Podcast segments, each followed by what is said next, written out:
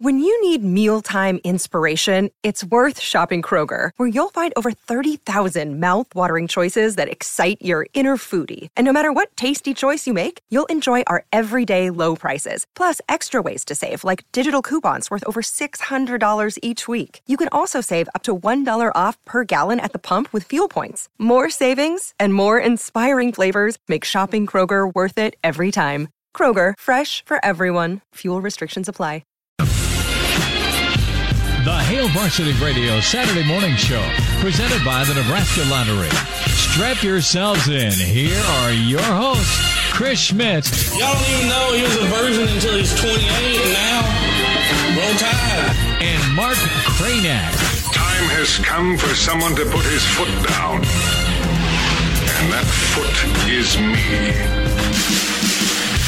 Welcome to it, weekend editions here at Hail Varsity Radio, presented by the Nebraska Lottery. Chris Schmidt, Mark Kranak, back with his big eight old school throwback. Willie J, making it happen. Great to be with you. Let's see if Nebraska gets two in a row today against the Illini. Kickoff 11 o'clock Memorial Stadium. Lovie, the beardless Lovie, and the Fighting Illini come into town. And uh, spotlight is on the Big Ten today, the two biggest matchups in college football.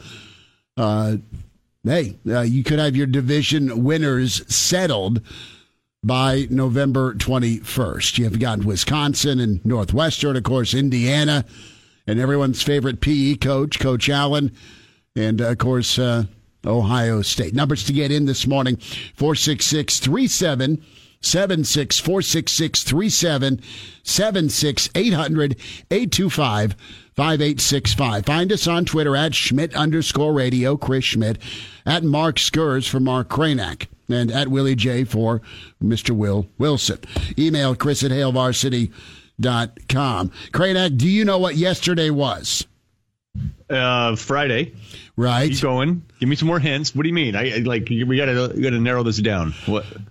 It was, our, it was... Our, our, dear friend Mitch Sherman from the uh-huh. Athletic did a wonderful.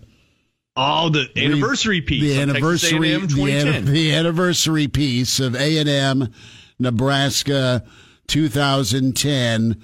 18 flags and 145 yards later, A&M is gifted a 9 to 6 victory. It's funny, Chris, that that's one of those games where you li- like you remember where you were yeah. and you remember what you were doing. I i can't tell you for a lot of the games over the last god knows how long. There's very few of them where i could be like i was sitting in this particular spot next to these particular people at this particular time. Like you just remember it because it was so startling. Well it, it was going to be a tough ball game. You knew the talent level of of a&m i mean they never bless his heart, but Mike Sherman recruited well, put first rounders into the league. Von Miller, uh, Munchak's kid, Yokel or whatever the hell the kid's name was, the left tackle. I mean, they, they had a slew of like first round offensive linemen. They had Von Miller. They had Tannehill. They had, uh, some wideouts that were probably fifth round guys. But that year, I remember texting Zac Taylor, shameless scumbag name drop, but he was a, a, a, a, a GA at A&M working for his father-in-law. I remember texting him before and after the game, and he's like, dude, that was a big one for us because they had beaten Oklahoma that year. OU was top three, okay? Yep. They had upset Oklahoma. They had upset Nebraska, and that got, you know, dad in law a contract extension that he ultimately was let go a year or two later. But they, man, what a, what a scene. Nebraska had already signed, sealed, delivered their way out the Big 12. So it was one final season. And you and I were, we were doing our Saturday morning shows and still, you know, and we're like, we both cannot believe what happened the, the following week, the following day, the outcry, the outrage, the frustration, the bedlam after the game with Coach Bo, Carl, our friends down at Texags, and the infamous camera and and you know it was just man you, you felt absolutely jobbed and robbed and uh, aside from Suh in, in Texas I don't know that I'd ever seen a finer defensive performance from from a Nebraska football team in that environment. We're talking night game. We're talking ninety thousand. We're talking Giga Maggies. I mean that it's legendary. Kyle Fields, a legendary place to go play. And Nebraska was working on like going three and zero. Okay, winning at Yeah. night, and it just was not to be. I had the infamous halftime. I got a call daddy moment with you know with Taylor Martinez. You had Rex and Roy. You had poor Ben Cotton. Someone went speed bag on his boys in the bottom of a pile. Mm-hmm. And it was, I mean, it was read Mitch's story. First of all, Mitch Sherman, love him. But second of all, it was the 10th anniversary yesterday. As we fast forward, and we'll get into Nebraska, Illinois. I see where you're going with I this. thought we had seen it all with Courtney Osborne's late hit 10 years ago. All of us in Nebraska remember the 94 Orange Bowl, right, with the William Floyd fumble at the goal line. We've all either been a part of or sat on our couch, couch and, and threw stuff at our TV, at a bad call. And then there's Purdue and Minnesota last night, where Twitter melted down. Scott Van Pelt has offered to set up a GoFundMe to pay for any fines that Jeff Brohm may incur uh, with his post game comments. We'll hear from Jeff Brohm in just a second. But my lord, Kranak, you've got No. The faithful old tight end, Payne Durham. That's one hell of a tight end name. What's your name? My name's Payne. Can I date your daughter? Payne Go Durham. tight end. Uh huh. Payne Durham got loose, hauled in the touchdown over Josh Oon, the Minnesota linebacker. And minutes later, Oon intercepted Jack Plummer to, to seal the deal. But you see this out route in the slot for the tight end as he releases. Great throw by Plummer. Catch Purdue, road win. Let's party, right? For Purdue Pete. And the second, both feet are in and the catch is made by Durham, the tight end. The side judge says, let it fly. And he goes lawn dart with his yellow flag.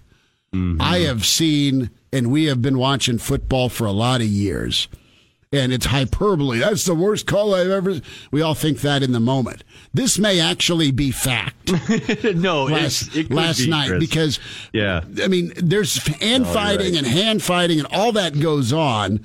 I didn't see any contact initiated, and I've tried to watch every angle possible last night. It's one thing like if the hands extended, but a lot of times you've got safeties and linebackers holding the guy's arm, like trying to pull it back. Right, that's the new thing, the arm bar 'em. and and I can't believe what I saw. I can't believe what was called, and for for Brohm to not go murder somebody last night, go go Carl after the fact, is is pretty high level self restraint. It's. I mean, there was a, what a minute twenty three left, something like that. Yeah. So you're talking. You're coming down to the wire. Your your quarterback throws just a, a perfect ball on a corner route to a tight end. It's it's it's solid. It's right there. Now now in fairness on BTN, I didn't see any angles. It's it's sort of like when the infraction must have happened. There's no there isn't clear like footage. a camera. There, yeah, there's no footage of it. So it's look from what we saw. There's absolutely nothing there. But I do wonder if you know because they kind of ran out of frame at one point and the camera operators just didn't follow them. Like, is that when it happened? Who knows? You'd probably be able to see it on like an all 22 camera. You know, end zone or or maybe Even even, if even uh, if there was a little contact, the even if- it- there's even- nothing there's not enough. There's not enough to make that call in that moment to negate a no, touchdown. no, no, no, no, no, no. And- and after the right. David Bell, you know, magic act on the I'm going to break up an interception and and and catch a pass. I mean, that happened three plays earlier, where he went Yeah. up, made a great play, and apparently a defender was had a pinky toe out of bounds and, and touched the football, so it was ruled an incomplete pass. But buckle up, man. I wonder how weird a day this weekend may become, or is everybody going to check themselves and make sure they're extra awesome from an officiating standpoint based on what happened last night in Gopherville? Yeah, well, and if you look at, uh, you you mentioned Twitter, by the way. I've never seen so much unity on Twitter. No, ever. than after that call. Like you think about the last year or so, politically it's all over the place, right? You got some people are like, ah, Trump, ah, Biden, like what you know, everybody's on both sides. You got people on both sides. If you're following people right, by the way, folks, stay out of the echo chamber. All right? follow conservatives and liberals. There's your PSA for today. Anyways, um, so there, people are all over the place, right? I have never like there, that was a good four thumb scrolls through Everyone wants to crucify the side judge. But yeah. yeah. nothing but some iteration of that is the worst call I've ever seen. I have never that is Purdue Pete got jobbed. You know, like just uh, it was like Heads- thirty in a row. are falling off. Yeah. Yeah, there, I mean there was no dissent, no matter, uh, and and it was like sports fans, it was mild sports fans, it was sports reporters, sports Gopher writers, fans sports radio, saying, "We national, got one, brother." local. it didn't matter. Everybody had already rendered their verdict. Like that was pretty bad, pretty pretty bad. How did Brohm even handle that post game? I, I I don't know if you can hear it with our setup, but we're going to play it. All right. So then that doesn't help you. Everyone else is okay with it. Sorry. no, I mean, I- what I was asking almost rhetorically though, like how did he, how did he handle that? Like, cause, cause he he actually handled it okay. Yeah. I, I thought the guy would go completely ape bleep, well, but he, he, didn't. he he did go ape bleep on the sideline, but it wasn't. Of course. I mean, it was just like f bombing and and venom at the official, but that's normal. Okay, it wasn't getting into an official's bubble. It wasn't chasing after them like that. That's happened. okay, it's not running after him.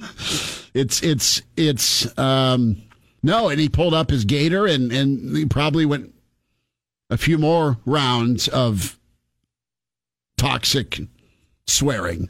Uh, about that though? He officials. put so he pulled it up. So he he he restrained his potentially coronavirus laden spittle in the moment, even Well- though he was so angry. What a responsible. well, you can get away No. with saying way dirtier things when you got your face covered. Oh, that is a great point. My, Like, why don't eh, coaches realize that? Well, one coach that's brilliant at it. I guess the worst guy on the sideline ever is Coach K at Duke.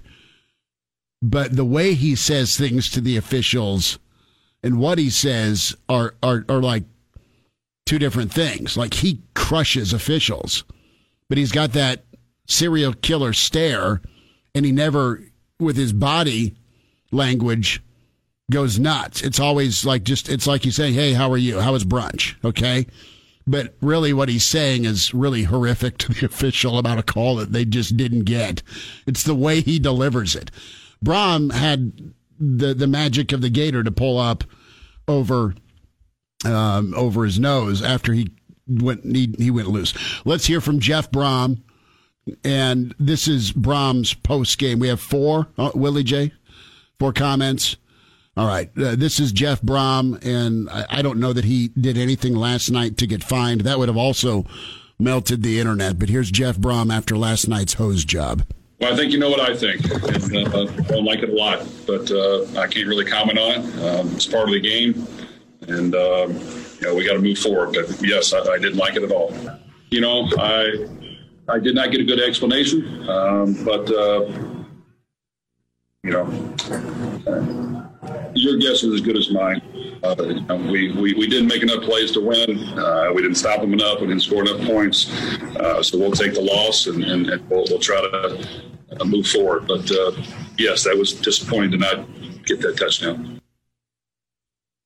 I didn't like it. Can't get much He more handled into it well. Okay, so you heard it. Honestly. Okay, great. Yeah. Yeah, I did hear it. It was Wonderful. yeah, Willie J, beautiful. Nice, nice, nice engineering over Yes, there. That's yeah. great. Uh, yeah, he handled it pretty well, as well as I think you could expect.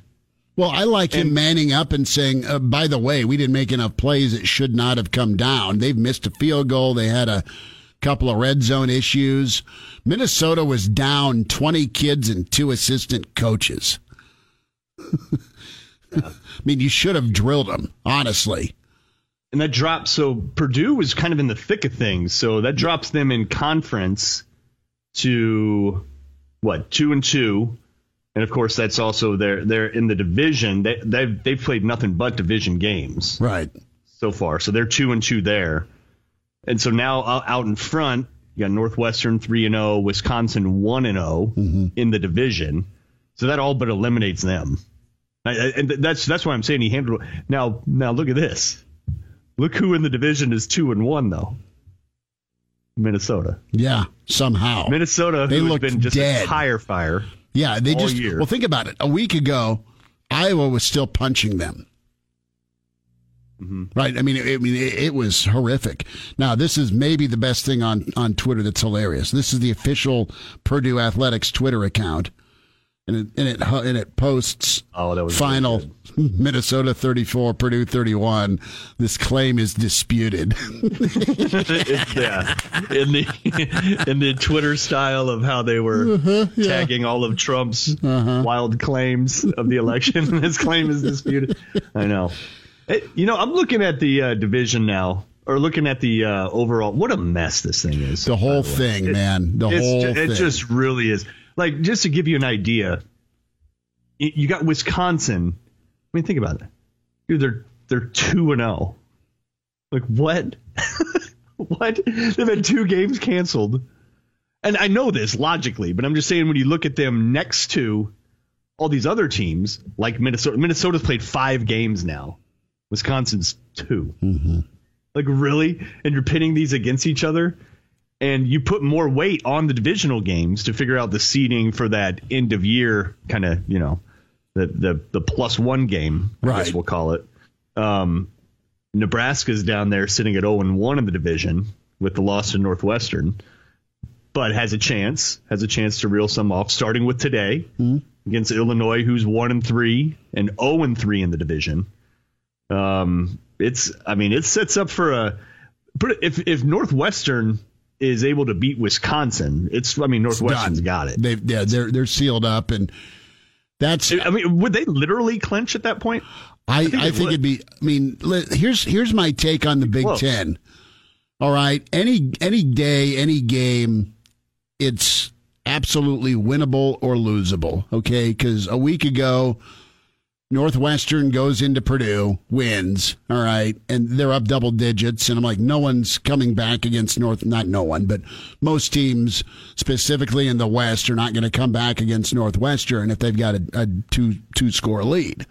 And then here comes Purdue to make things interesting, uh, 27 to 20. I mean, Northwestern, hey, guess what? They won another one score game at home or on the road. Today is so vital because Illinois could bite somebody this year. They bit Wisconsin last year. Wisconsin looks incredible, but what is their future like? They can't lose another game to COVID. I don't think they'd lose against many teams they'd play. Probably Ohio State, them in Indiana would be really cool to watch. But other than that, I mean, Wisconsin's pretty incredible. So any given Sunday, average movie, but re, uh, you know, this Saturday I'm talking about every any any given Saturday, you've got the fact that uh, an Illinois could make Nebraska sweat. They've done it. Uh, Indiana, if if they're not respected by Ohio State, they've got enough firepower to make things interesting. And then who knows what you get with Iowa? Who knows what you're going to get with Minnesota? That could have been a death nail for Minnesota as far as tapping out the rest of the year. Mm-hmm. But they're back. And and for them to bounce back after getting drilled by Iowa is incredible. Iowa's 0 2 start really kind of kicks them in the junk because they're getting better.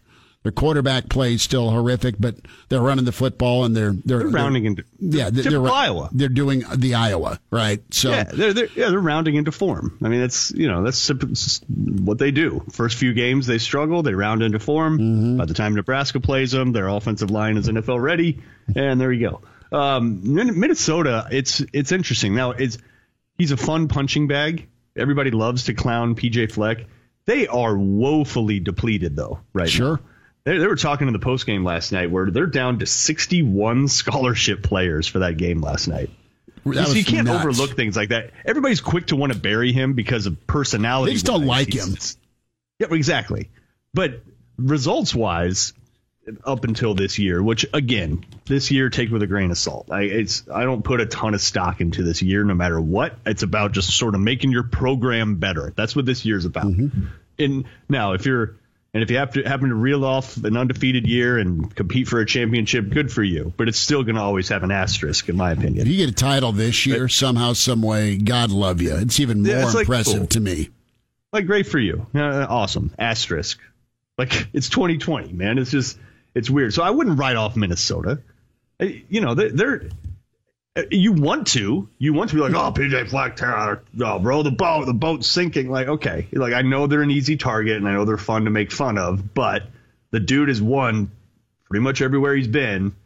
Um, he had them right last year, you know, and right now they're depleted. It's 2020. Minnesota's in a kind of coronavirus hotspot. Like, he's he's not dealing with an easy situation. I I don't chalk that up as an automatic W. No, by any no. for Nebraska. I don't think you can chalk most teams in the Big Ten. There's like three, but the other eleven, you are subject to falling apart any day. And I think that's been the message where Nebraska's gone back to work the right way against Illinois, and they'll have a chance to go prove it and, and stack some momentum. I mean, that's been kind of the outcry, Kranak, for for Frost. Let's let's get something good to happen. Let's uh, get some confidence going. Let's get a freaking win. And that's why last week was so important because, yes, it was a tale of two halves, but you got the best, in my opinion, of both worlds. You kind of kicked their butt in the first half, and then you had to hang on for dear life and win a close ball game against pretty high level You talent. said it. You said it. That's what it is. The hyperbole this week has been a little much for me. You know, I I think there's a general, oh god, the defense played great type thing. I And thought I thought like- they played fabulous situational football. They did, yeah, they did all right. They also got, I mean, and that's part of it. Got a little lucky that none of that stuff kind of worked out at the end, right? I, mean, just you know, I think they, made they made their own luck. I thought defensively. Sure. Look, they they played well, but I'm just saying you gave up 500 yards to a backup quarterback against an 0 3 team at home. All right, like just settle down. Let's not say the defense played great. They did all right. They, did- they did their job. They they had some some big situational moments, but like tap the brakes a little bit. this is right. Like I wouldn't I wouldn't just say the black shirts are back. No, Uh, but it was good. It was it was a confidence builder for them because in those same situations, Nebraska has found a way to to to piss it away in the past. They did not piss it away this time. Great, that's good. But I I, I don't want to see those same situations appearing every single week because I don't like Nebraska's chances to withstand it. Every that's that's a big ask. So handle your Yeah. business in the second half offensively. Uh, put up more than ninety five yards. Where How many points has Nebraska scored in the second half this year? Six. Six. So Nebraska scored a total of 60 points this year. They're averaging 20 a game right now. Mm-hmm. 54 of those in the first half, six in the second. Like, come on. Well, think here's here's the maddening part, and you go back to the Ohio State game where you're in Ohio State territory and you get a couple of fumbles in the second half. The doors uh, go from being blown open to blown off. Then you get into the the the, the Northwestern game. You have two reds, two end, end zone interceptions. Okay, so say worst case, all right, you drive into field goal range against Ohio State. There's a little more lipstick on that game, but at least you're scoring in the second half. You have two long drives, two fumbles. Okay, you have two drives that you put together uh, against Northwestern, and you have the pick in the end zone, and then the uh, I'm going to earhole somebody, and it's deflected and picked. So there's a possibility of, of 28 more points. So they have not finished in the second half offensively, and then it was just nowhere to be found, right? I mean, they, they got one field goal. They had a 10 play, 63 yard drive to get the field goal. Uh, that, that would have that ended up being your, your difference maker. You've also had a couple of drops in the end zone, not to point out anybody specifically, but you have that opportunity too. You know, uh, so it, it comes down to Nebraska's execution. As much uh, ire as the play calling or the lack of finishings drawn this week and how important it is against Illinois. Uh, Nebraska, it, it's not like they've just ran out there and gone three and out. No, they've gotten in their own way a lot of times in the second half. Fair. And the other part of that too is what do they get to do back to the confidence point of things? What do they do against a team that, that has some dudes and has some athletes, but everyone's been able to tune them up, yards and points. They're not Yeah. going against Northwestern's front seven. They're not going against Ohio State. They're not going against Penn State's NFL dudes. You know, No. it, it should be easy. You can't have this mentality that it's going to be easier uh, if you're a player, obviously. But reality says that it should be a lesser opponent today where you can get downhill and run the football. You can do some play action and find people downfield. That's what should happen. You just never know in the Big Ten if Well, it does let's happen. let's talk let's talk about running downhill real quick though, and I know we're, we're up against it Yep. here and got to step aside in a second. Ron, but our our our, uh, our rewind with Ron's not that long. It's about twelve minutes, so we've we got Okay. a little extra time. all right, so so running downhill today, you would you would want Dedrick Mills in Mm-hmm. that spot. There's some talk that he ain't going today. Well, uh, not our, saying that- our, that our dear friend Coach Jim Hansen knows a guy that has access to um, some friends out in the desert. Okay, and it's got a list of of who's in and who's out. And uh, I don't know that Mills goes today. Yeah. Okay. So, point being, so who do you got back there? You, you throw Wan'Dale back there. If you throw Wan'Dale back there, that obviously screws up your receiving core and kind of messes with what you want to do. You don't have wide passing receivers ready. Yeah. Well, right. So, so no matter what, what you have at the running back spot is either Wan'Dale, which depletes your receiving core, or you're going with a Marvin Scott who has all of what 13 carries in his entire college career, or Sevion Morrison, who we haven't seen yet, who's back from injury, who hasn't had a carry yet, or Ronald Thompkins, who's uh, battled some stuff as well, has looked okay, and maybe his nine or so carries. I mean, you're talking like you, you don't have. Or what about Rahmir Johnson, who milk carton last year? He was the 2nd mm-hmm. coming, supposedly the heir apparent, the fast guy. He hasn't even gotten a tote yet this year, I don't believe. So that's who you have in the backfield today. You either throw back, throw Wan'Dale back there because you kind of know what you're getting with him, and you take your chances out on the edge with Zavier Betts and with Falck and everyone else, or you go with one of those young cats. But you're probably not going to have Mills today. And yeah, against an Illinois team that, if nothing else, they will hit the crap out of you. Yeah. If nothing else, which is what I sort of have liked about Nebraska this year. I, I don't think Nebraska is, has somehow arrived and and is just like you know a defensive stalwart. But I do know they will hit. get out. Yeah. I do know that, and that's a good step. Like okay, bank that. Now play really good football on top of that. Illinois will hit you. But they do not play good football. Illinois is a mess. I'd be running Isaiah Williams every day, all day on this zone read. Period. He got End of 30 plus discussion. carries. I know. 30 plus carries last game, and and most of them were designed. I, I and I don't with Peters. I don't.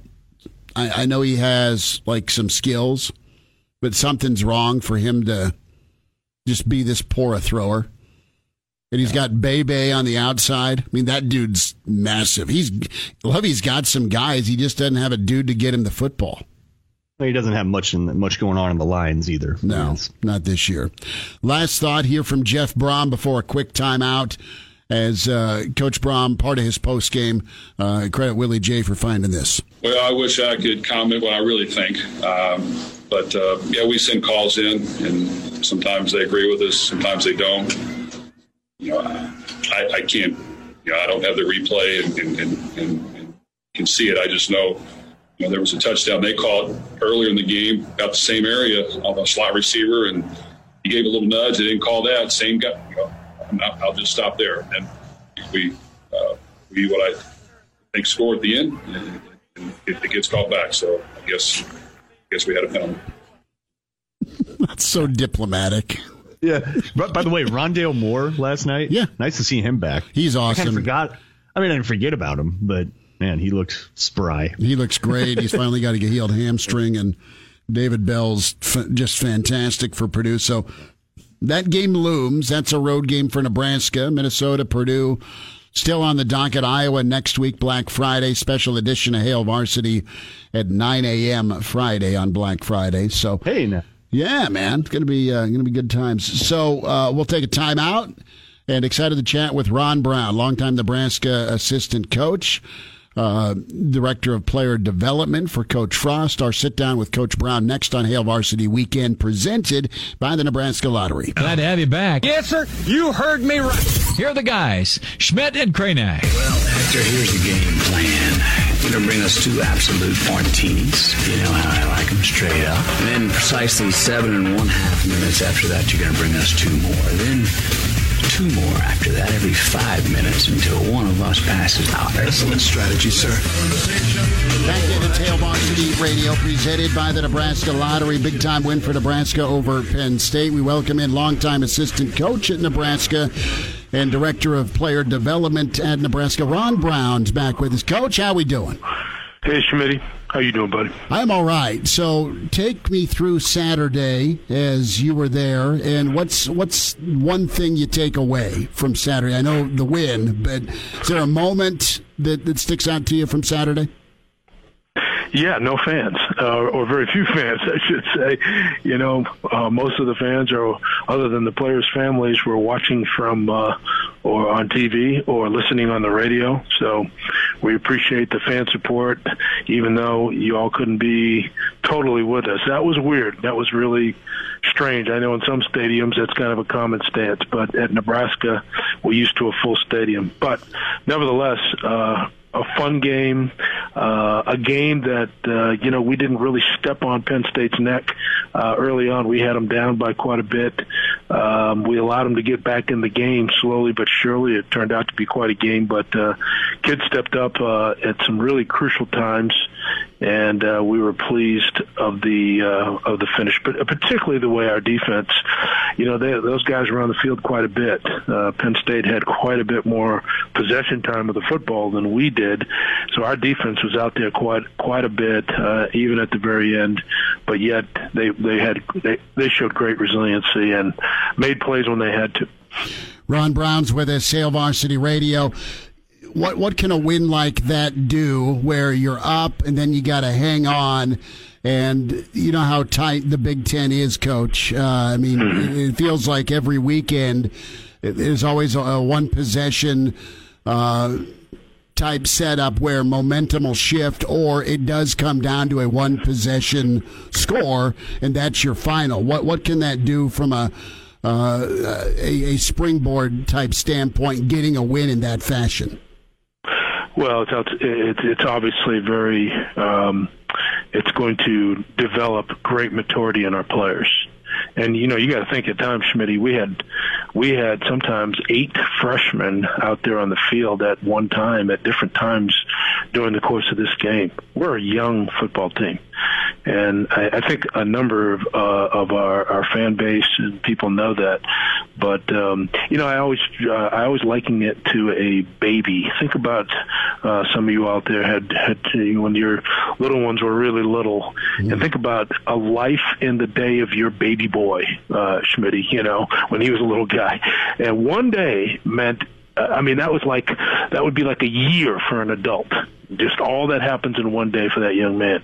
Well, imagine that for a freshman uh, football player. It's the same thing. You know, one game, one quarter, uh, one scenario. It's it's it's large. It looms large in their experience and in their maturity level. So that kind of a game, you're right. I mean, sovereignly by God's sovereign hand, it went the way it did, and I think in in the long run, it it adds a great deal of benefit, even though it uh, it causes the heart to to to beat a whole lot faster than you want it to. Uh, it it was probably in the at the end of the day great experience for our young players this is uh, I mean each each player is different, but you talk about all the young kids that saw time and that are getting time. When you look at, at the, menta- the the mentality they have, the mature, the maturity they have, uh, is, is, it fair to say that you've got a, a, a pretty mature group of young guys, or is that still kind of a work in progress as a whole? it's a work in progress as a whole, but they're, but they're coming along. And again, you know, even in even in the games this year that we've played in, uh, those scenarios loom large. And then we have a number of players who are now juniors and seniors who have kind of gone through it. Uh, look at a guy like Ben Stille, who made a huge sack uh, to close the game off uh, and to secure the victory for us. But I think about all that that guy's been through in the last uh, two years, or the three years that we've been here, and uh, the way the tight games we've had. That you know, if you just look at all those little things that have taken place where uh, a, a loss could have been or should have been a win, um, that that that that gets into his bloodstream. And I'm not saying that's what causes him to make a great play at the end of the game, but I think it allows him, it frees him up, it gives him access to those kinds of things because of what he's been through. So we are all subject to our experiences uh, in in all facets of life. No matter what you do for a living, um, you know you're going to be a product in many ways of the experiences that you've been through. And it isn't just well the experience automatically does something good for you. It's whether you learn from it and grow from it. And I think that uh, the kinds of things that have happened to our program here in the last three years uh, definitely uh, has benefited our players. Ron Brown's with us few minutes. Hail Varsity Radio, longtime assistant at Nebraska, director of player development, and uh, you look for energy and, and a spark and something good to happen on the field because I think Nebraska fans know that the work's been done off the field, and it's been been just so crazy. And since we last talked, we weren't sure if football was going to happen, and then you got football, and then it's kind of a slam together situation where it's right into the deep end of the pool with conference play. How how has the staff and, and how has the, the team been able to navigate that? Yeah, there's joy that there's football, but you're not really easing into anything. No, but you know, Schmidt, sometimes um, I, I, I have a I have a saying that I've that I've loved for the last few years. Uh, when friction turns into traction, sure great things happen. And that's really what friction should turn into if you're taking the right attitude. And it's it's the whole it's the whole picture of a slippery, icy road. How do you get that icy road to be tire friendly, car friendly? Well, you, you you have to have a machine or or a truck that comes in and just grinds that ice up and and turns it into a slushy uh, tr- traction. And that's what it is. The friction has has got there, that friction of the of the digging up of the ice turns into your traction, and that's really what's happened in the last couple of years. It, there's a closeness that comes together. There's a bonding. We've gone through some really difficult losses together, lots of criticism together, a pandemic together, um, social and racial and all kinds of unjust in the culture. A, a, presidential election where we had a whole day off to go out and elect a president. All that, all that kind of stuff has gone on here uh, with these players. We've had a lot of private talks with our players. We've had a lot of tears. We've had, uh, you know, we've had to kind of work through some things on our own team. I mean, this is a, a laboratory of love here.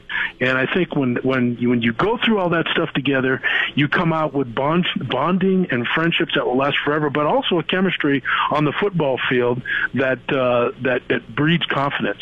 I think, you know, practically speaking, when you look at our schedule so far, people are like, oh man, Nebraska's got a tough schedule. They were probably, you know, why did they, why did Nebraska have to get such a tough schedule? Well, you know, I think it's benefited us, Smitty. I think I look at it from the offensive point of view. We may we have played three really good defensive football teams. Ohio State, Northwestern, and Penn State are very underrated defense. Penn State has some terrific athletes on defense. I mean, they they they really have a lot of talent.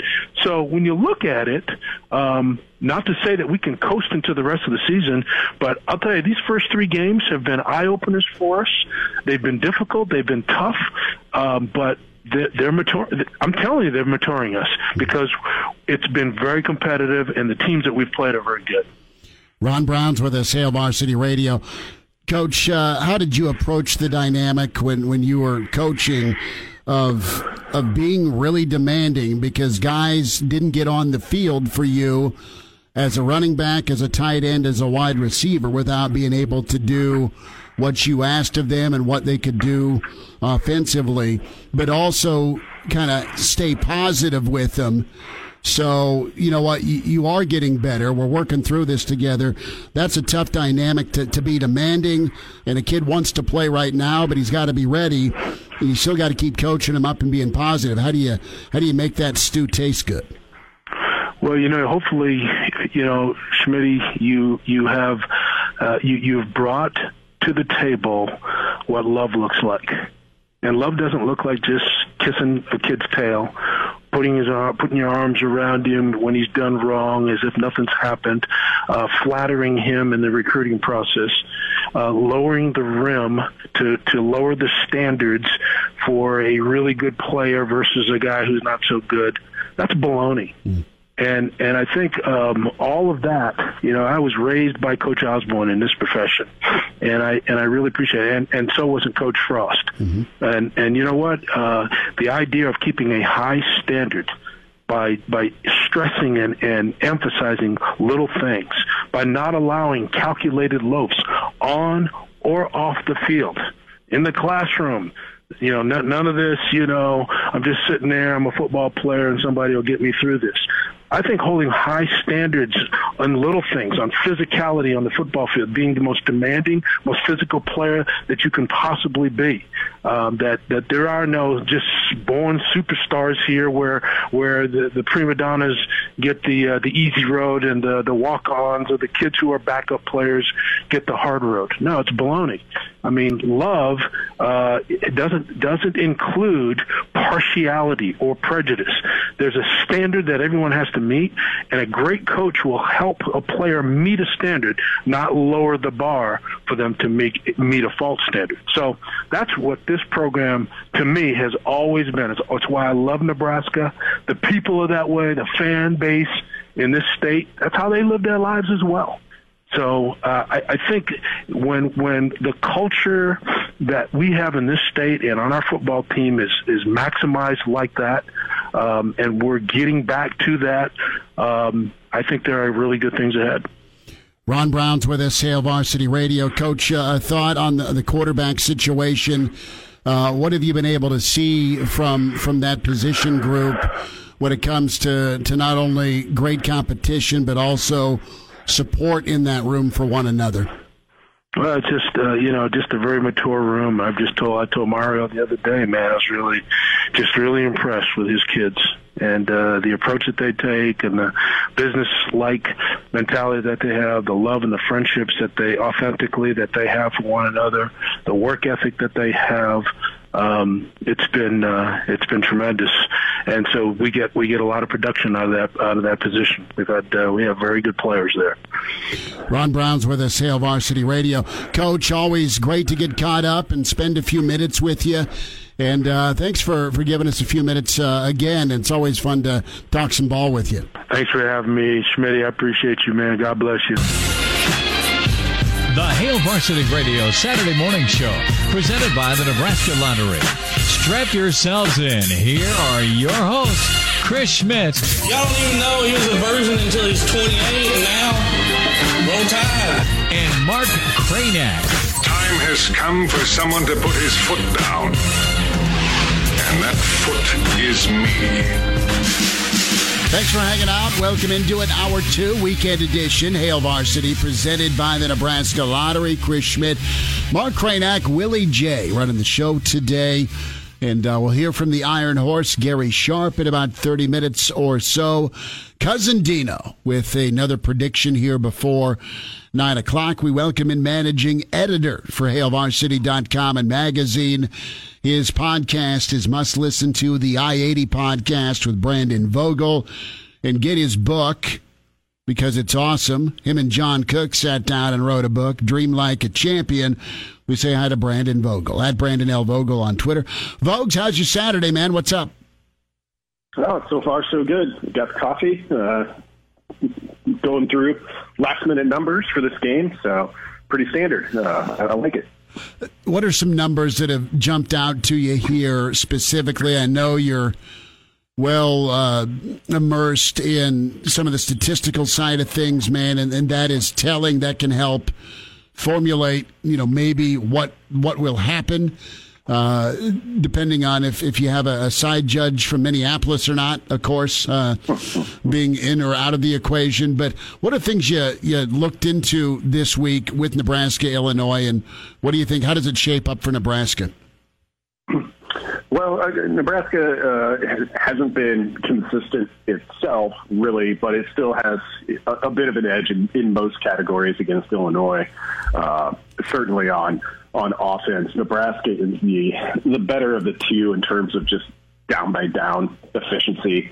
Illinois is really struggling to to win downs, really on both sides of the ball, but offensively, not winning a ton of them, but those that they do win tend to be pretty big in, in that this is a, a, a big play offense, leads the Big Ten, and 20 plus yard games, and, and teams like that are pretty volatile. So I think that's probably the the biggest one for me in this game. Uh, that that Huskers defense coming off a game where they got the stops that they needed. They weren't, you know, keeping Penn State off schedule a ton, uh, but but got the stops that they needed to to to win that game really uh, can they can they keep a lid on this Illinois defense because they, it has some playmakers. Uh, it's kind of one of those classic teams uh, like Illinois where you don't look at it across the board and say, "Oh, this is a really good offense. They're experienced at you know key spots and and they can." They can kind of win at any spot on the field. No, they've got they've got three, four, five guys that you're you're pretty worried about and you have to take seriously. So I think that's the big one for Nebraska. Brandon Vogel's with us on Hail Varsity Radio. How about Nebraska at the running back spot? What what have you been able to ascertain about maybe why uh, Nebraska's just not getting production out of that spot? Yeah, I mean, the offensive line has been good at times. Uh, I would say they've been good for the most part, but I don't think they've been close to kind of the level that a lot of people, or at least me, um, certainly felt they had the potential to be at so far this year. They haven't been bad. Um, you know, losing losing Dedrick Mills. So Nebraska's only played three games, which is kind of the, the strange thing. You know, we're getting ready for this game and, and getting ready for Black Friday week, and it still hasn't dawned on me that oh, we're not at the end of the season. We're we're just barely at the midpoint. Um, so that Ohio State game, you know, you got to be a little bit schemy to to try and move the ball against a team like that. So you've really got two games that I would, I guess you'd call straight up in, in the way that Nebraska played it. Losing Mills early against Penn State uh, kind of hurt our look at that, but you know. Wan'Dale Robinson, it, it was nice. Everyone was happy to to see him get touches, uh, and, and he needs to be a factor out of out of the backfield. I don't know if he's your primary rusher. Now, I know he did that uh, in the second half against Illinois last year, and it went really well. But career, he, he's you know just a little bit over three yards of carry. So when I was talking about this on the the preview podcast, I, I highlighted that group. Um, who knows if Mills is going to be able to go, but but they need somebody to to step up, whether that's Marvin Scott the third or, or Ronald Thompkins. I mean Rahmir Johnson, really any of them. You need something from guys we haven't seen much of yet. And, and I don't mean much of, they haven't made the most of their opportunities. Nebraska just hasn't done a ton of straight handoffs. So run game's very much a work in progress, although they're, they're able to stay on schedule that way thanks largely to quarterback runs, but that's, that's kind of a dangerous game. Vogues, with the quarterback run, is this something you, you keep going to? because you have to or you want to. I mean, we, we've highlighted just the issue at running back for Nebraska, the consistency. And, you know, I, I think you're right that the O line's been pretty good when you look at just the numbers that they put up rushing against Ohio State and, and Northwestern. Now, uh, I should say uh, Penn State's rush defense was much better against Nebraska, but um, do you think there'll there'll be more carries for for McCaffrey? You've got him; he's good at it. If that's what's helping your offense run the ball, I think you got to keep with it, don't you?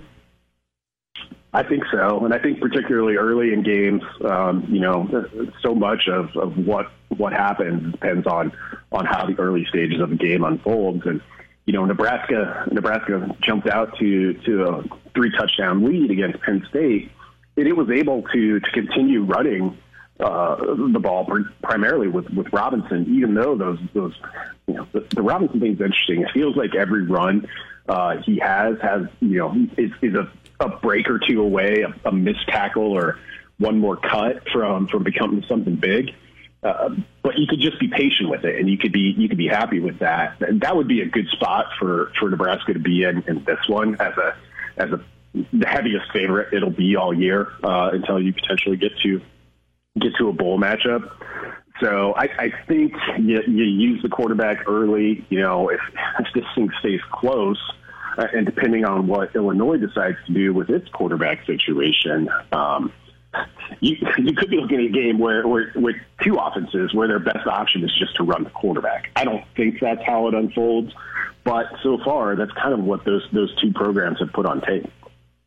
Do you think this is a game where Nebraska runs actually does run some tempo and actually does go fast, and that they've throttled th- th- that feature of their offense through the first three games just by virtue of the opponent that they were playing and to protect their defense?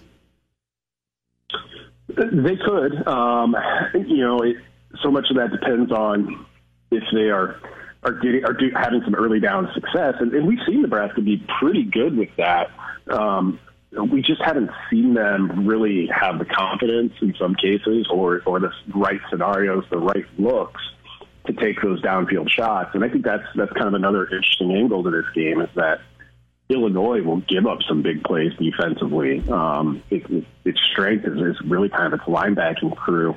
Uh, so you got to contend with that does Nebraska get tempted to to take some more shots downfield? Um, we'll see because that, that temptation is certainly there. Uh, Nebraska hasn't done it so far for for a reason, and I'm for multiple reasons, I, and I'm not even totally confident in, in what those are. But you look at this and say, okay, if there's a, ball, a team to try and push the ball downfield, to try and you know scratch one of the itches, for lack of a better term, that this offense has had through three games this might be the day to do it. But I think you got to be careful with that. Um, but if you are able to to go tempo, that means you're probably doing what you need to do um, on, on a play by play basis. So that might make it more likely to to see a few of those. So tempo and those downfield shots kind of go hand in hand to a certain degree. Vogues, what do you what what looks good if you're if you're Luke McCaffrey in game two? What what step are you most interested in seeing from a progression standpoint?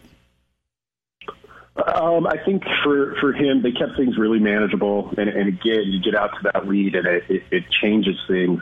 I think just for his development as a quarterback and a player, um, you, would like to see him have to be a little more exacting in, in the pass game. You know, a, a, a, few more. It would be just just nice to see to see how how it goes. Some straight dropbacks where you're going through your progression rather than you know moving the field. Now, obviously, you want with a young quarterback like that, you want to give him the best chance at success you can through the plays that you call and what you ask him to execute.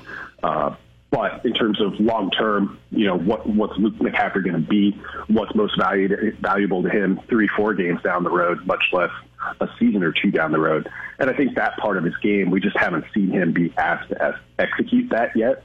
So that's probably the biggest growth opportunity. But again, that's that's kind of situational. It depends on how the game's going. Uh, you know, Nebraska, if they get behind, uh, then it becomes kind of tough to to do that. Though you might be forced to a little bit. Can Nebraska just go ahead and script a whole game? well, why don't they just do that? Because the opening drive, Nebraska looks like a top five team. Pretty much, I mean, with regularity now. You could say it's more than a trend at this point. That's who they are. Opening drive, they're great. After that, eh, not so much. What do you think is the what, why is there such a discrepancy there, do you think, uh, Brandon, in terms of like performance on that opening drive, pace on that opening drive, certainty on that opening drive, production on the opening drive versus the rest, which is sort of helter skelter? Yeah, it's it's it's tough to tough to understand because you know I think uh, it's it's starting to feel like a long time ago, but you know that 2017 UCF offense that that opening drive for Nebraska, and not just this year, really through almost all three years, uh, is, is the closest Nebraska looks to that. Um, like you said, there's there's confidence there. There's there's typically a, a tempo or at least a speed with which they do things that like okay, we know what we're doing. We're going to go right down the field and score. Um, and you know, if, if they don't get a penalty or or something like that, they, they tend to score um, early in games. But why Nebraska isn't able to kind of like the idea with taking the ball first and doing that is to, to get a lead and build that momentum, and you just hope it you know is a snowball rolling downhill after that. It never seems to continue rolling downhill, and, I think you could maybe chalk up some of that to to just the youth. And Nebraska has been a young team really all three seasons, which is kind of an outlier in itself. But you, you get into you get past that that opening salvo, that that first drive, and defenses adjust. Of course, Coach Ross talked about that some this week. That's part of it. But I think when you put on top of that a, a young team where you're asking them to kind of make adjustments on the fly themselves, um, it, it just becomes a little bit messy and complicated for Nebraska. Brandon Vogel's with us, hailvarsity.com and magazine at Brandon L. Vogel on Twitter. Vogues, let's zoom out from Nebraska, Illinois to the rest of the Big Ten and anxious to, to get your take, A, on Purdue, Minnesota, what you thought of the, the last few moments, be shocked that Bob Diaco is getting hammered by Dan Dakich on Twitter. Um, defense was not Purdue's issue in that game, I don't believe. So uh, there, there, there will be other opportunities to to play the Diaco card, I imagine. But uh, yeah, like like like Jeff Brohm, I didn't like it for for Purdue.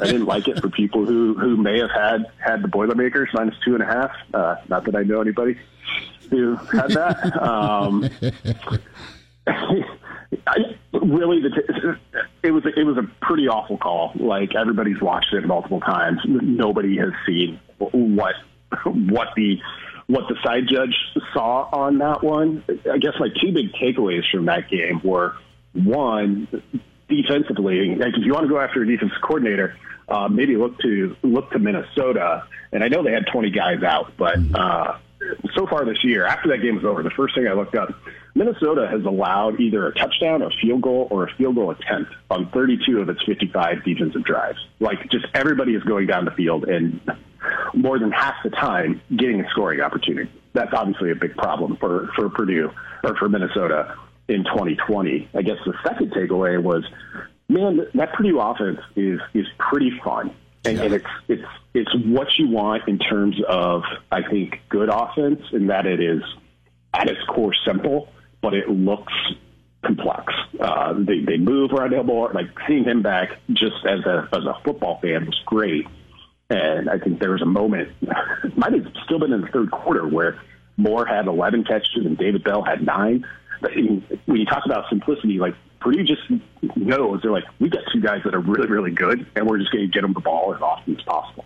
Uh, and, and they do it, but they come up with creative ways to do it. So really came out of that game pretty impressed with Purdue, and part of the reason this stinks, you know, they now they're they're basically probably out of the division race now, all because of, of one call that uh, was was dubious at best.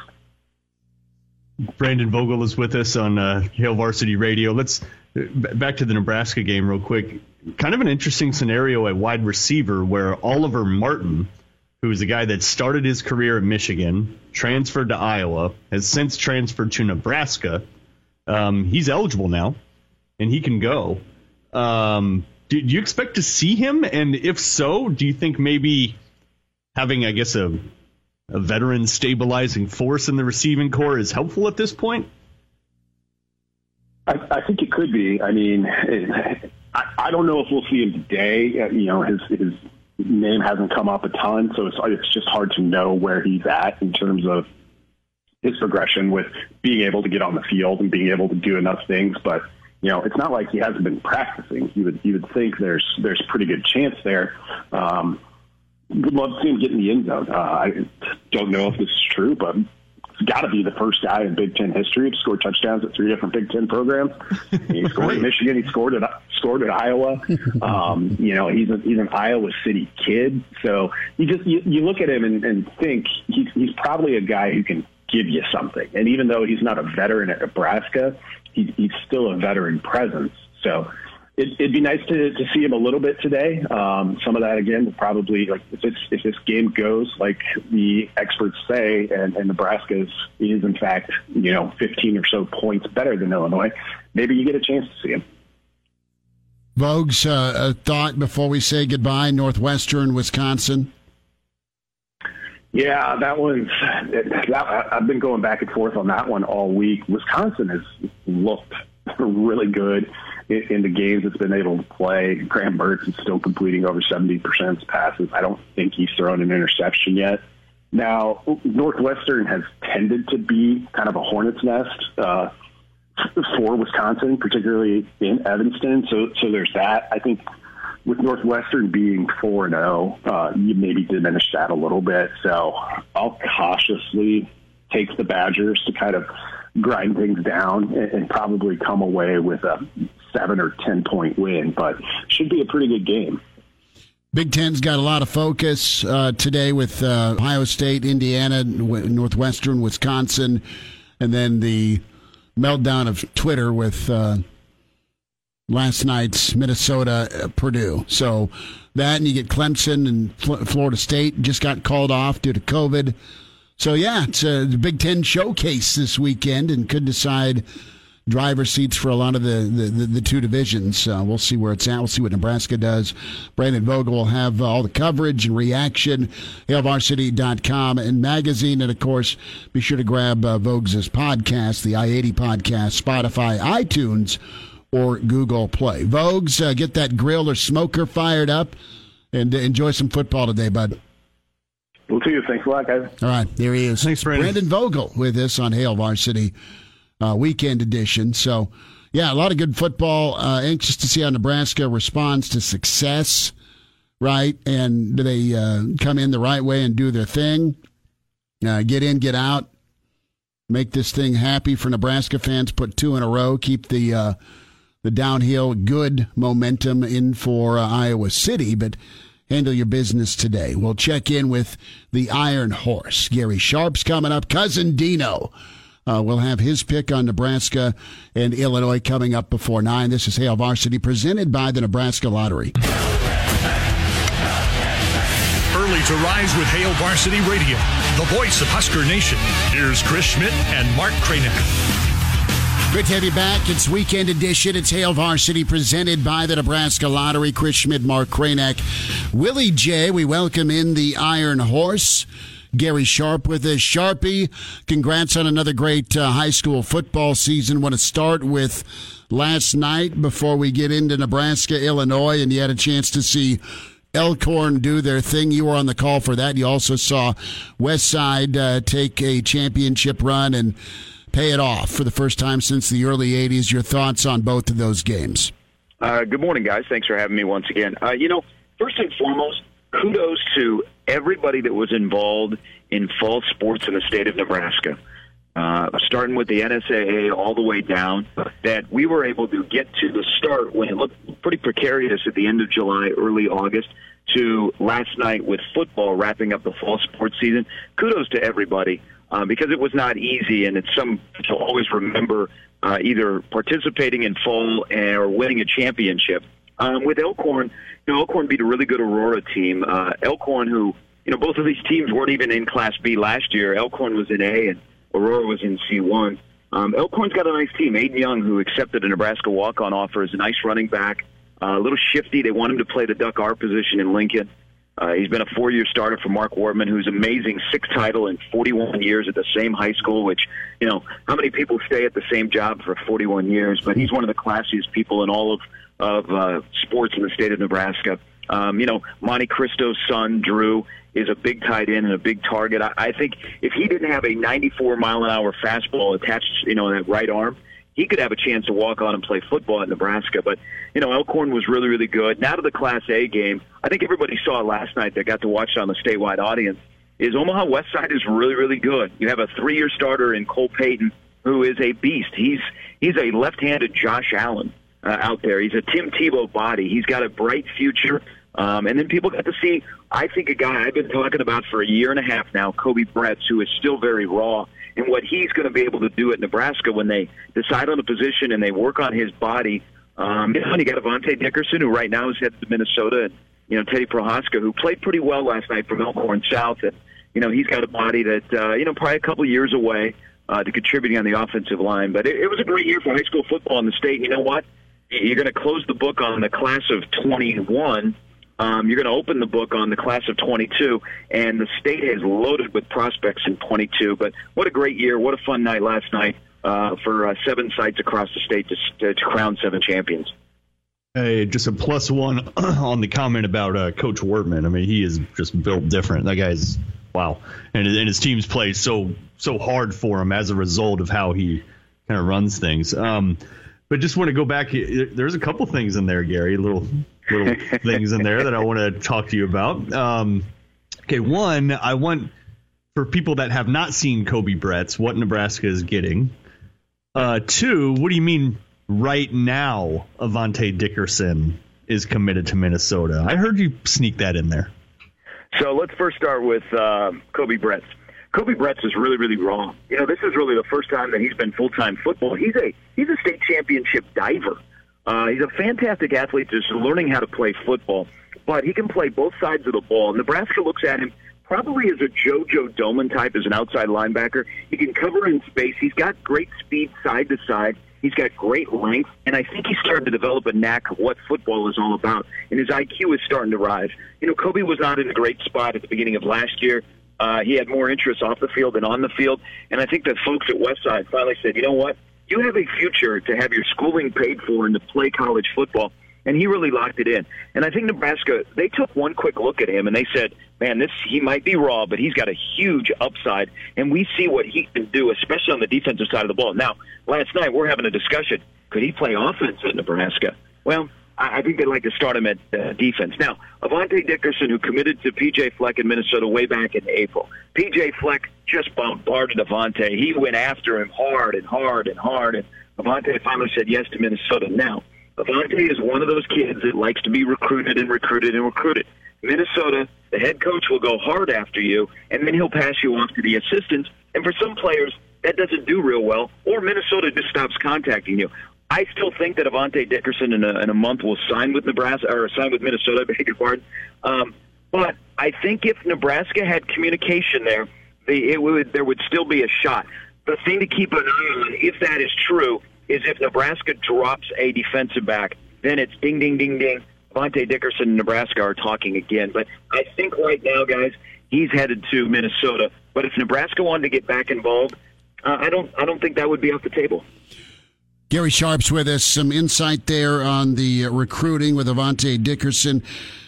I want to go to Cole Payton, and you mentioned his size and his IQ and his ability to, to throw the football. And he's headed up to North Dakota State, and they just seem to put quarterbacks in the NFL. They develop really well. They've they've had talent up there, and uh, is is one of the best in the state. Leaving the state, I mean, obviously he's a champion, but is he a guy that could play Power Five football? Is my question.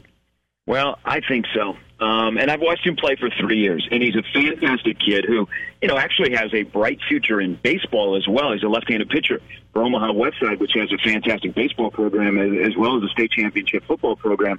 Um, he's somebody that is very, very loyal. And North Dakota State recruited him, and they immediately said, "You're not a linebacker. You're a quarterback," and that's what he wants to play in college. And he's still got some things mechanically he has to work on. But his growth from his junior to senior year as a quarterback in his throwing motion, his decision making, I mean, he, you can't bring him down. Um, he is a load when he gets in the open field, and he's got a rocket left arm. Um, I think he's he's very loyal.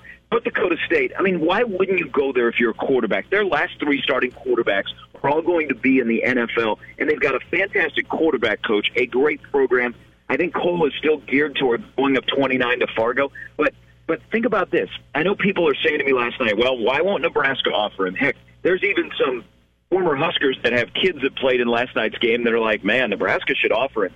Um, I think Nebraska really likes Heinrich Haarberg, like really, really likes him, the, the kid from Kearney Catholic. Um, it just, you know, Cole Payton would be one of those players that if you did not have the kind of recruiting limitations during the summer or during now, might get more of a look. Um, but North Dakota State is definitely getting a winner and a really, really good prospect. It's also one of those things, Gary, where you're like, who is Nebraska to just pass up on, you know, a guy that's on your doorstep? I mean, you look at like Easton Stick is backing up Herbert in San Diego right now. you know, yeah. You're just like, you can't. Who are you to pass on these guys? I, I don't know. Do you think there's a chance that he'll get a late offer? Um, I don't know. It's going to be, you know, Nebraska. It's not like Nebraska has a lot of room left in their class. And again, they really like Haarberg. I think they just want to. I think they're just going to take one quarterback. But you guys know this. You followed recruiting long enough. We're a month until early signing period. Uh, anything could happen. Um, it, things could get wild. Some guys could drop out. Some guys could come free. You never know. But I, and in this case, I think Cole is pretty loyal to North Dakota State, and I think you'll see him end up at uh, Fargo. But it definitely has started the conversation now that people have gotten to see him a lot more here in the last month. That man, could he play at Nebraska? Parker Gabriel was at the game last night. You guys all know PG from the Lincoln Journal Star. He said he reminds me of uh, Joe Schobert. Remember him from Wisconsin? Yes. Yeah. Yeah. He said that's what he reminds him because because Parker saw Joe play in high school, and then he went on and he actually started in the Big Ten. I would say another thing about Cole. This just shows you how talented he is. I think Cole Payton, if he wanted to, could also play linebacker in college. He's got great arm length and he's physical, and you saw that he got to play on that side of the ball a little bit for Westside this year. He's a great player. I think him and Keegan Johnson are the two uh, All-State captains this year two uh, really good in-state kids, and uh, yeah, Payton was a treat. Saw him last year. Didn't see Westside this year, but uh, what a program they've got going. Gary Sharps, with, guys, go ahead. Can I give you one little nugget about quarterbacks? Please, because every because that's a discussion around here with Luke McCaffrey and Adrian Martinez. We just talked about Heinrich Haarberg from Kearney Catholic coming. Um, he's got to get bigger, but privately the Nebraska coaches are in love with Logan Smothers. And if you happen to pull a player aside that has gone against Smothers in camp, and now that the season has started in practice, they will nod their head in agreement. There is a lot of love for Logan Smothers right now. Hmm. Thank okay. you for that. So, so that said, you know, I was thinking, hey, in my head, when it was 24 3 last Saturday, I'm thinking, okay, They've got a chance here. If this game opens up, Adrian's going to get to play in the second half, and then you might get to see a series or two from Logan Smothers. Uh, I wonder. I wonder if today goes really well for Nebraska if they get Logan Smothers into the game because they do really like the future of him. He he was just watching his film and talking to him last year. The guy I mean, he he played with jacked up ribs. I mean, he he was in the hospital after his state championship game. I mean, he was such a tough player, willing himself to to compete as long as he could. But he's got got that that it with not only being able to throw the ball but scramble around and. Uh, Nebraska's done well uh, with their Bama connection, Gary, and uh, he's he's a guy I know that a lot of us are excited to see. Well, let me ask both of you guys because I, I, you know what, Luke McCaffrey was good enough last week. I think that's how we kind of maybe thought the first game was going to go, and you know, you got to win. That was the most important thing. But don't you think in the last four games, I hope Nebraska starts today, and he's going to need some help from his friends on on his side of the ball. But take the training wheels off. Let DJ Matt cook. But I think you have to decide in the next four games is Luke McCaffrey just the guy to get you through 20, or is he, is he the guy for the future? Hmm. It well, look, I thought, I think Luke took the job from Adrian. I think he took it because I think he's just a kind of a forward momentum type guy that he's he's just a hard charger. The McCaffreys are just built different than most people, right? They're just they're hard mm-hmm. to keep down. I, I don't think, and now it's one game. I don't think he did enough to just completely clamp that job down from here to eternity. I mean, it was one yep. game, but I'm just sort of like, okay, he played okay. Uh, but he, he didn't. He, he doesn't have that thing locked up. And then to go back to Smothers, totally right. I actually went back and watched his high school film this this week, just kind of thinking about you know where's he at. Let's keep in mind that he is he was a he was top ten sprinter in Alabama. in track. There he was. I mean, he's he's like something like fourth in the 400 and then top 10 in the 60. So he's he's got legitimate top top shelf uh, top end speed. He's also got jukes, and he can throw the ball really well, right? Yep. And, and if you're and if you're going to look at you know what's what's Luke's kind of shortcoming, it's that it's just sort of it's um it's not not finesse, but it's uh what what is the word I'm looking for? Throwing the ball like he's just not a polished passer, Yeah. right? He's just not. Yeah. It's not it's not natural to him. Totally, he's getting there though. He's he, he's got a he's got a good arm.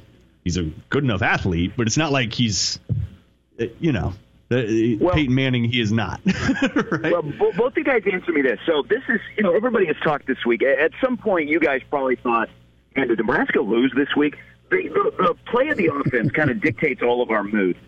But do you think Nebraska, because of Luke winning the quarterback job, Dedrick Mills going down, so Wan'Dale Robinson has to be at running back, The Nebraska essentially played against Penn State with two of their top four wide receivers not playing wide receiver?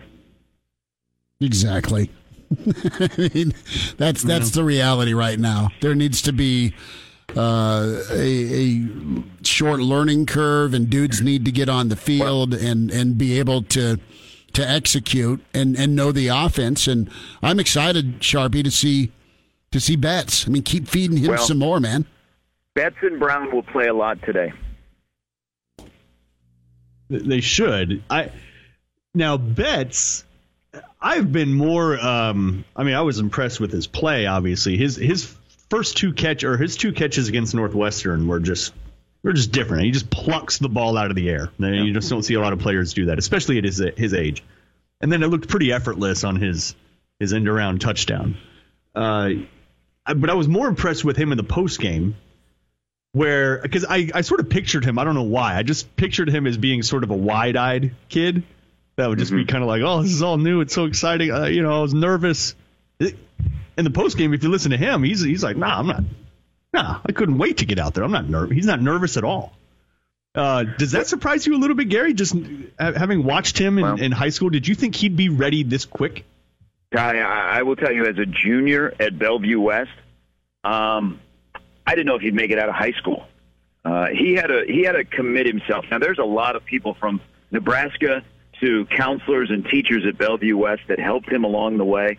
You know, Nebraska. You remember, guys, they didn't let him sign when everybody else signed in his class because he had to get his grade work done, and he worked extremely hard. And then on the football side, you know, Mike Huffman looked at him and said, "You've got all this ability, but you've got to do X, Y, and Z. You got to you got to learn your craft." And he really took it upon himself to to take control of his life on and off the football field. So what he what people heard him say on Saturday after the game, it didn't surprise me, Mark. I mean, I, I think here's a kid that's growing up that knows, man, he's got a he's got such a high ceiling that we don't see those kind of wide receivers come out of the state of Nebraska. And now they get to give him some familiarity. That play they ran for his touchdown, Bellevue West ran that play over and over and over with him. And so, what a great play for him to run. He knows exactly what that play is going to be. Um, and so I think you're watching the growth of him. And remember, he he he got on campus. His head was spinning. Um, he had to deal with injuries and a virus. And you know, I think now he's he's kind of the game is slowing down for him. I, I'm hoping that in the next couple of weeks, all of these freshmen, especially on the offensive side of the ball, the game starts to slow down, and then they can grasp the game and run with it. Because right now we see guys, their heads are spinning. I mean, you're you're three games in, but guys are still trying to they're overthinking things. So I'm hoping today, you know, Iowa before you get to Purdue, the game slows down and we really get to see these freshmen um, take the next step at the wide receiver position. Because if they don't, we're going to be having this conversation weekly about what's wrong with the offense. Sharpie, we'll get you out of here on this, and it's awesome to catch up. And thanks for jumping on with us. What what do you think we see today? Where where where are you leaning? Uh, is, this, is this thing comfortable? Is this tight? Or is there gray area somewhere in between? It's not a very good team that Nebraska's playing today, and I know you can say, "Oh, have you seen Nebraska for the last couple of years? They're one and two." Illinois is not very good. Um, they're not very good defensively. Uh, you know, I think they'll be a little bit better at quarterback if Peters plays over Williams. I think you'll see the defense continue to play well. They've done a good job of gang tackling. Um, you know, I think Nebraska's got a chance here to move the football. I think they've got a chance to throw it in the passing game. I think you'll see a lot of uh, quick game out of Nebraska today. I think you'll see more chunk plays. I think the offense will look more what we think it should look like. Still not a, fin- a polished product. I mean, Il- Illinois will play hard, and you know, you remember last year, Illinois was up a couple of touchdowns on Nebraska, and that was a fierce game. Guys were getting hmm. crushed. And then Martinez and Robinson took over. I think it'll be tight early, but I like Nebraska to cover the spread today. I, I would like that offense, though, to score five touchdowns, maybe six, so you feel better going into the Iowa game, which would be nice to go into that game with a little bit of momentum. But Nebraska's got a great opportunity here. They won against Penn State. The 2019 second half against Colorado sits on their shoulder. They're not going to be able to get rid of that for a while. The way that game ended, you saw that in the second half against Penn State. But all of a sudden, you're one and two, chance to win today. You're 500. You look at the last three games where you could be looking at two and one, a winning record in the regular season. But you have momentum going into the Iowa game, a team that has beaten you by a field goal the last two years. I think Nebraska covers today, and I think it, you feel better about the offense uh, at about 2:30. Sharpie, we'll see you a little bit later, bud. Thanks for the time today. Hey, thanks, guys. Gary Thanks, Sharp Gary. with us, the Iron Horse Hail Varsity Radio. A quick timeout. We'll wind down the uh, weekend edition. Cousin Dino with his prediction. That's on the way at Hail Varsity, presented by the Nebraska Lottery. Glad to have you back. Yes, sir. You heard me right.